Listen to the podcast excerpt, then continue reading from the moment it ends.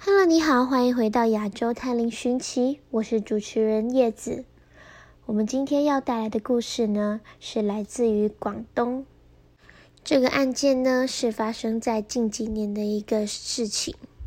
就话说呢，在广东汕尾市那边，在二零一二年开始就开始全面禁止火化，但因为当地人的习俗，认为说人过世了以后，应该要落叶归根，入土为安，人才能够安息。而在广东就有这么一个富豪，为了逃过火葬，让自己能够进行土葬，他做出了什么丧心病狂的事情呢？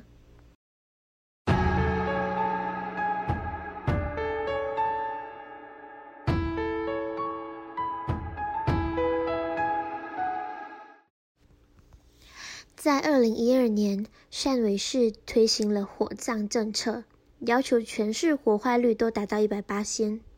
在这个凡事都讲究环保的年代，火化率一百趴不代表是一件坏事。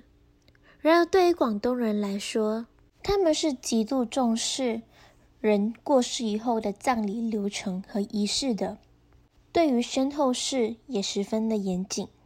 许多老一辈的人，或者是思想比较传统的人，他们都没有办法接受火葬的形式，在他们的认知中，只接受土葬，他们的思想就固化在了土葬的习俗上。他们认为说，人劳累了一辈子，却死了，连葬身之地都没有，连一副棺材都没有让他们好好安眠。对于他们来说，年轻人选择火葬上一辈，是一种不敬。不孝是会遭到唾弃和非议的。就拿我小时候经常看的港剧而言，里面的老人家就会把他们的积蓄称作为棺材本，顾名思义就是存起来，拿来以后为自己买一副棺材。有些经济条件比较不好的人，甚至是需要他一辈子所有的积蓄，而最终为自己埋下一副安身之处。因此，在火葬这个形式出现以后，对于老人家来说，或者是思想比较传统的人来说，他们也认为在老人死后没有办法为他们入土安葬是一件大不孝的事情。进行火葬固然有它的好处所在，除了费用比土葬便宜很多，也相对的比较环保，也不会占用到太多的土地资源。然而，在二零一二年汕尾市推行全面火化的时候，禁止土葬，禁止出售棺木，但几乎没有人温顺的接受这项政策，很多人都选择偷偷的私葬，而家里关系比较多的，会直接忽视火葬的政策，为了逃避火化，甚至还会出现调包尸体的状况发生，而在中国的裁判文书上。就至少有四起相关的案件都发生在那边。有人尝试用动物尸体替代，甚至还有人尝试用别人的尸体替代。有人愿意出钱，那就自然有人愿意做。有不少人就有做过帮人寻找尸体代替火葬的工作。他们的职业就包括了红白喜事用品著名店的老板。丧事乐队乐手、法师等等，因为他们的职业让他们可以经常出入葬礼的现场，对于各村的死亡状况更是了如指掌。比较弱势、贫穷的人群更是任人宰割，而不少人在接到活儿以后，就会针对贫穷家，又或者是所谓的五保户。作为代替有钱人家火葬的目标，而五保户又包括哪五保呢？那就是中国在农村地区所实施的社会保障制度。五保指的是符合条件的供养对象提供保吃、保穿、保住、保衣和保障，而如果是孤儿的话，还有包括保教，就是保教育等等五项的生活保障措施。在一户贫穷人家中，家人甚至就把八十二岁已经过世的老人的尸体用三点二万人民币的价格，就卖给了这些寻找火葬代替者的富人们。而正是因为迷信和无知，以及卖尸体的巨大收益，就使得顶替文化这个工作成为了一条产业链。如果有时间，你回来看一看我吧。看大雪如何衰老的，我的眼睛如何融化。如果你看见我的话，请转过身去，再惊讶，春风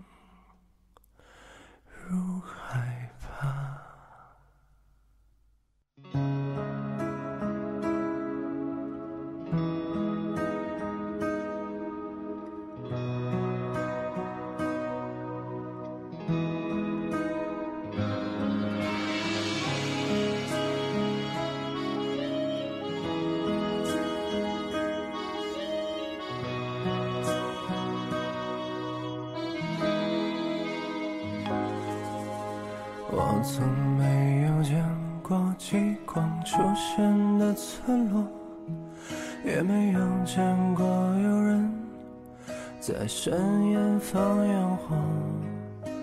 晚星就像你的眼睛，杀人又放火，你什么都没有说，夜风惊扰我三千里。偶然间。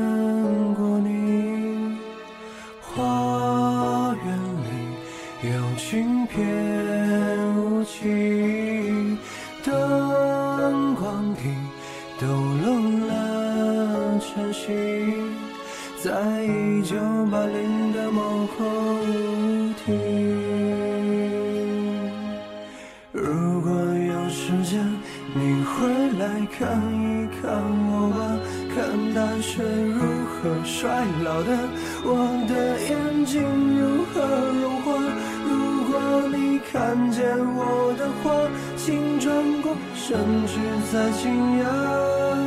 我怕我的眼泪，我的白发像羞耻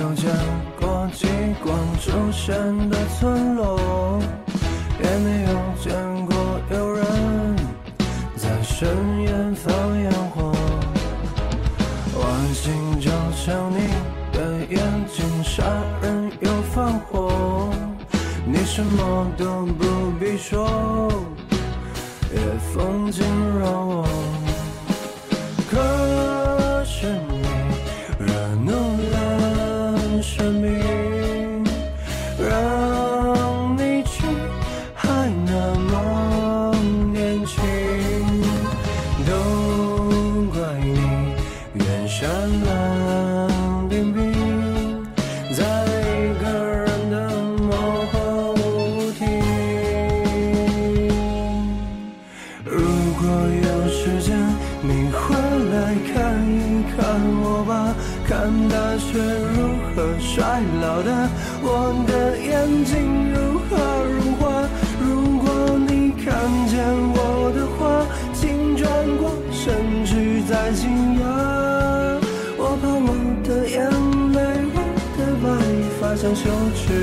笑话。如果有一天我的信念忽然倒塌，城市的花园没有花，广播里的。声音嘶哑。如果真有这天的话，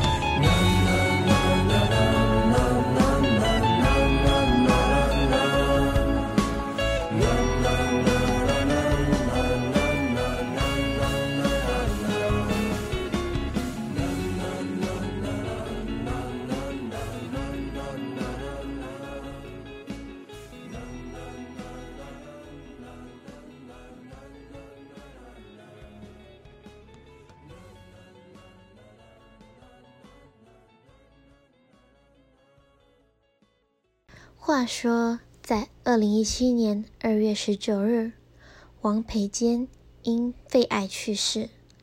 而关于他身后事的处理，家里人却出现了极大的分歧。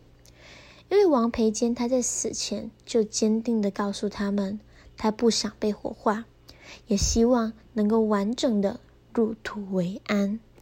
而面对这个分歧，死者的弟弟王培清。想出了一个折中的方法：借尸火葬，两个尸体，一个尸体火葬，一个尸体土葬。随后，他就联系了朋友，商量调包尸体火化的事宜。于是，事件中又一个关键人物出现了——王松斌。他是一个瘸子，没有稳定的工作，偶尔作为司机帮忙运送尸体。一次收两百的劳务费。当王培坚的这项工作辗转到他这儿后，他就开始四处寻觅尸体。然而火化的时间越来越近，他却还是没有找到合适的尸体。他突然心生一计，杀人换尸。三月一日，黄松斌驾驶面包车路过陆丰市时，看到了一个在垃圾桶旁寻找瓶子的中年男子，那个男子就是附近林家的傻儿子林某人，患有先天性唐氏综合症。虽然人呆呆傻傻的，但生活还可以自理。他在王松斌的眼里，身高一米五，行动迟缓，正是尸体的合适人选。对此，他下车一把抢过林某人手中的瓶子。将他诱骗到车里面，等到他上车以后，王松斌就把车开到了某个小卖部外。他买了六瓶三十多度的红米酒，全部都为林某人灌了下去。而他告诉林某人说，只要喝了以后就有好吃的东西。而到林某人喝了一口后，觉得太难喝了，正想放弃，说他不要了。但这时候黄松斌却强迫着他。把所有的酒都喝了下去，直到他不省人事。等到他喝完酒以后，王松斌就将不省人事的林某人装入一副事先准备好的棺木，用钉子封住。三月三日，林某人被运送到殡仪馆进行火化。原本只是因为喝醉酒而昏睡的林某人，就在利益的驱使下。被二人活生生的烧死了，而另一位主人公富翁黄培坚呢，他在暗中进行了土葬。后来大家都知道了，林家的那个傻儿子失踪了，具体是死是活，在长达两年半的时间里，没有人知道。林家的妈妈为此报了警。全员出动，找了好几个月，却没有任何结果。在失踪的第二天，村口小超市的老板特地去林家问林家兄弟林某人的去向。他的性格温和，脑袋虽然不太灵光，却总是喜欢往人堆里凑。他常常和整个村里面乃至隔壁村的傻子赖在村口的小超市门前。林家设想过各种最坏的结果，想过可能是因为他不会走夜路，不小心掉进池塘里了。而林家的妈妈则是仍然抱有希望，她始终相信着儿子已经是在外面迷路了，他遇到了个好人家，把他收留了下来，说不定现在的生活还过得很好呢。然而真相。却没有林家母亲想的那么美好。村里面不知什么时候开始有流言，他们说有一些看起来无依无靠的老人、流浪汉会被抓走卖掉器官。林某人的弟弟听到了以后，也不禁为自己的哥哥感到担心，害怕他遇到了这样的事情。林家的母亲。在林某人失踪以后，就向警方报警了。警方立刻展开调查，调取现场的监控。透过监控，发现林某人上了一辆面包车，但面包车显然是有备而来，号码找到了遮挡，费了很大的劲，警方才找到了黄松斌。但在警局，黄松斌却一口咬定，他说林某人半路就下车，之后也就再也没有见过他了。因为没有发现遗体，警方也没有证据，审讯之后也只能把黄松斌放了。而谁又能想到，这个时候的林少仁早就已经化成了一堆粉末，被埋到了地下呢？而在此之后，案件也进入了长期又艰难的取证期。在长期的调查中，警方终于掌握了黄松斌犯罪的全部过程，并将林少仁的骨灰找了出来。面对铁证，黄松斌无言以对，但在法庭上，他却仍然想方设法想要脱罪。他一遍又一遍的说。他没有杀他，是他自己喝死的。他只是出于好心，把他拉到火葬场，帮他处理后事。这样的谎言，法官自然是不会采信的。最终，黄松斌被判处死刑，缓刑两年执行。其他的案件参与者也都被分别判处了十年以下有期徒刑。案件到此。算是落下了帷幕。很难想象，一条鲜活的人命，就因为土葬这样荒唐的理由，就永远的离开这个世界。而黄松斌本来有好几种方法帮助黄培坚土葬，例如说用动物代替，用假人代替，哪怕是真的去埋一个尸体，也绝对比活生生。烧死一个活人好多了。火来了，快跑！然而林某人却怎么也逃不出被钉死的棺材。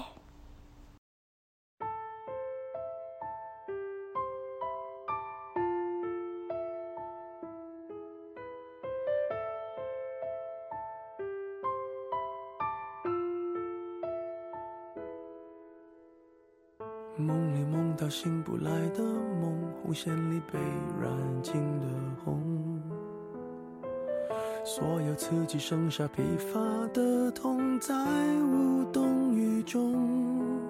从背后抱你的时候，期待的却是他的面容，说来是在嘲讽，我不太懂，偏渴望你懂。是否幸福轻得太沉重？过度使用，不痒不痛，烂熟透红，空洞了的瞳孔，终于掏空，终于有始无终，得不到的永远在骚动，被偏爱的都有恃无恐，玫瑰的红，容易受伤的梦，握在手中却流失于指缝。仅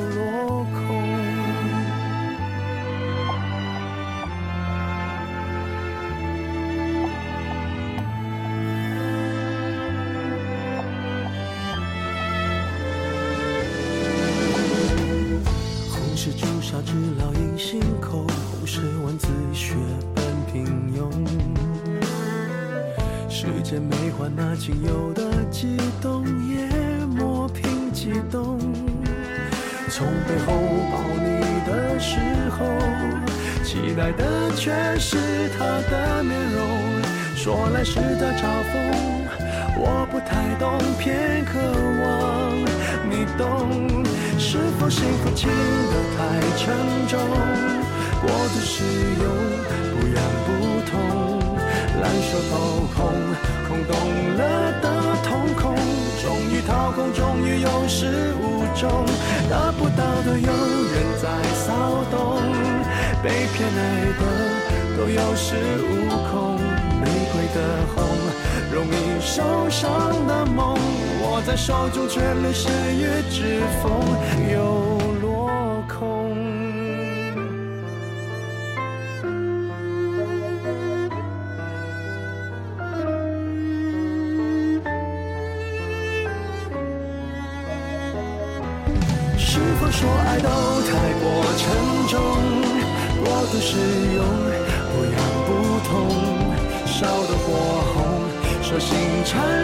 心中，终于冷冻，终于有始无终，得不到的永远在骚动，被偏爱的都有恃无恐，玫瑰的红。容易受伤的梦，握在手中却流失于指缝，得不到的永远在骚动，被偏爱的都有恃无恐，玫瑰的红，伤口绽放的梦，握在手中却流失于指缝，在。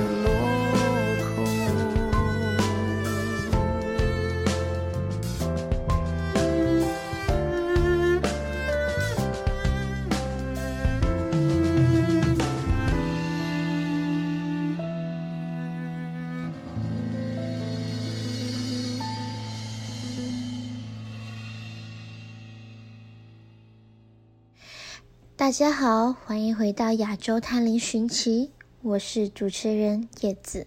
我常常都会看到这样一句话：有中国人总是会笑称，要打迷信，第一个一定要先打广东。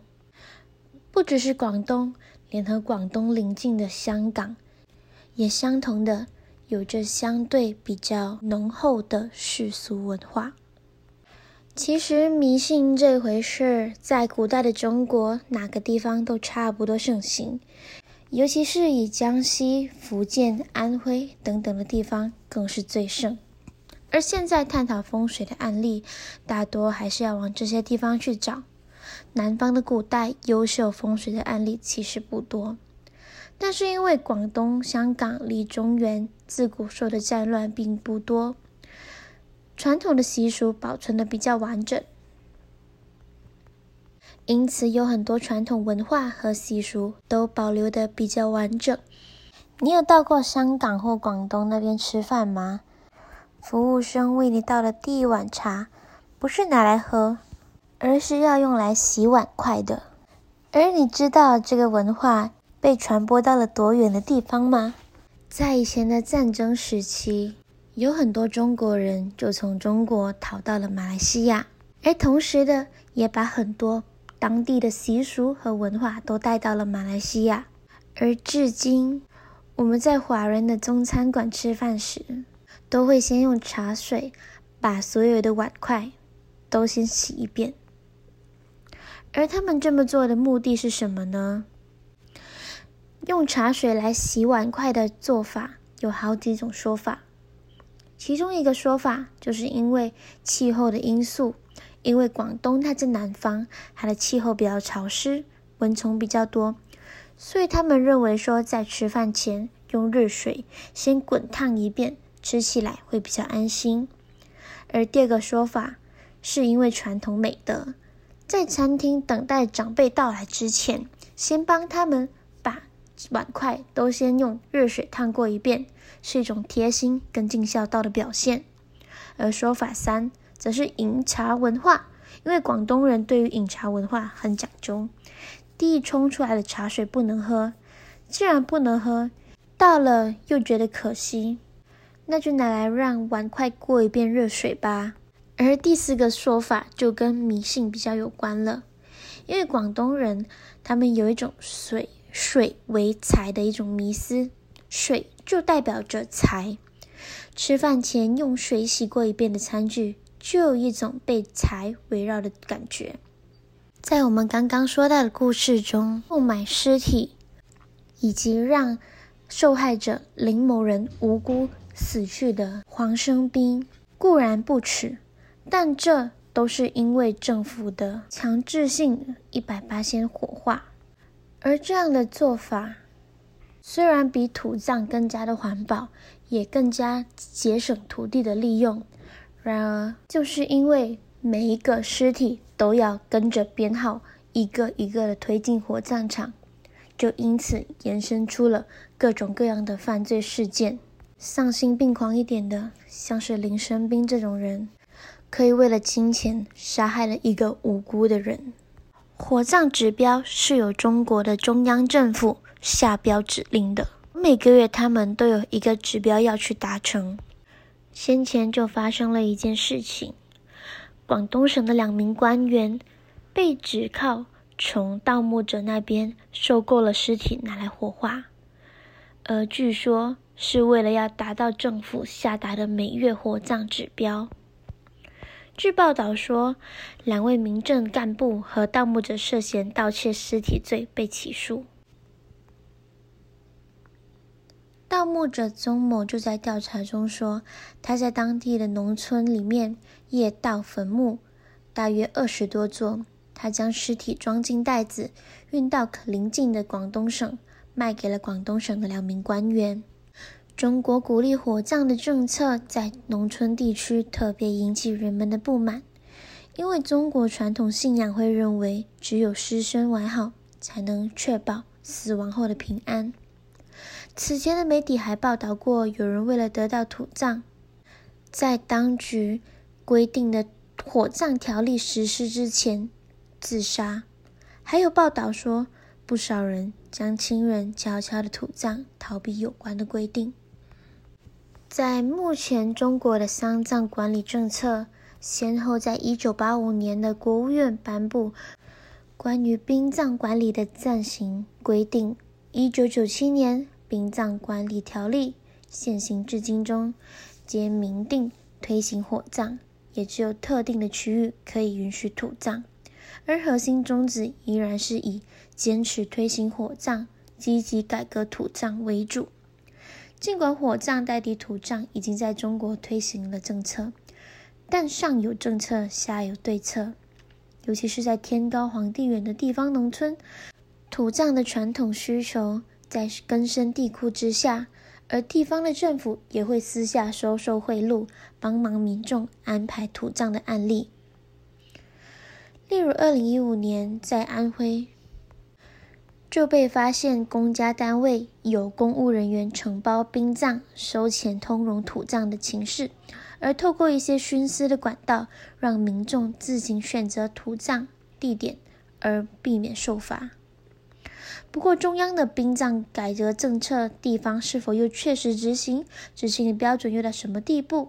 也不说是各省的差异。各个地方的层级也有各自完全不同的效率和方针，像是有严厉禁止土葬的地区，一旦被发现有土葬，就直接开挖强制火葬；也有在改革政策的逻辑下，在二零一二年河南省就出现了官方带头的平坟运动，为了增加耕地面积和建设用地，把两百多万座坟墓填平修耕，当时引发了中国。舆论极大的争议和反弹，而根据《新京报》在二零一六年的后续追踪，平坟首当其冲的河南周口市，不但最后以失败收场，地方更是没有因此转为火葬，依然是以土葬为传统遵循。在二零一八年的江西省吉安县，为了拼殡葬行业改革的。火化率业绩，地方政府竟然带头到农村的家户抢棺砸棺，把数以千计的棺木集中在群众的面前，用怪手破坏这些棺木，都是没有遗体的空棺。而为了农村传统预先替家中的长者准备的，放在祠堂或是屋顶，但是却违反了土葬禁令的习俗，因此成为了政府眼中的钉子，政府的这个火葬政策虽然是有他自己的考量，但是他却是一刀切的粗暴执行，他没有办法去回应社会的关于传统习俗的期待，而到现在，除了仰赖铁腕政策之外，也没有更加细致的解决方案。在中国的社群网络上，就流传匿名的清明节抱怨批评文。质疑政府无视人文化和人民的需求，一厢情愿的殡葬改革，它的结果就是让中国人生也不自由，死也不自由。感谢大家的收听，我们这一期的节目就到这边结束了。我是主持人叶子，我们下一期再见。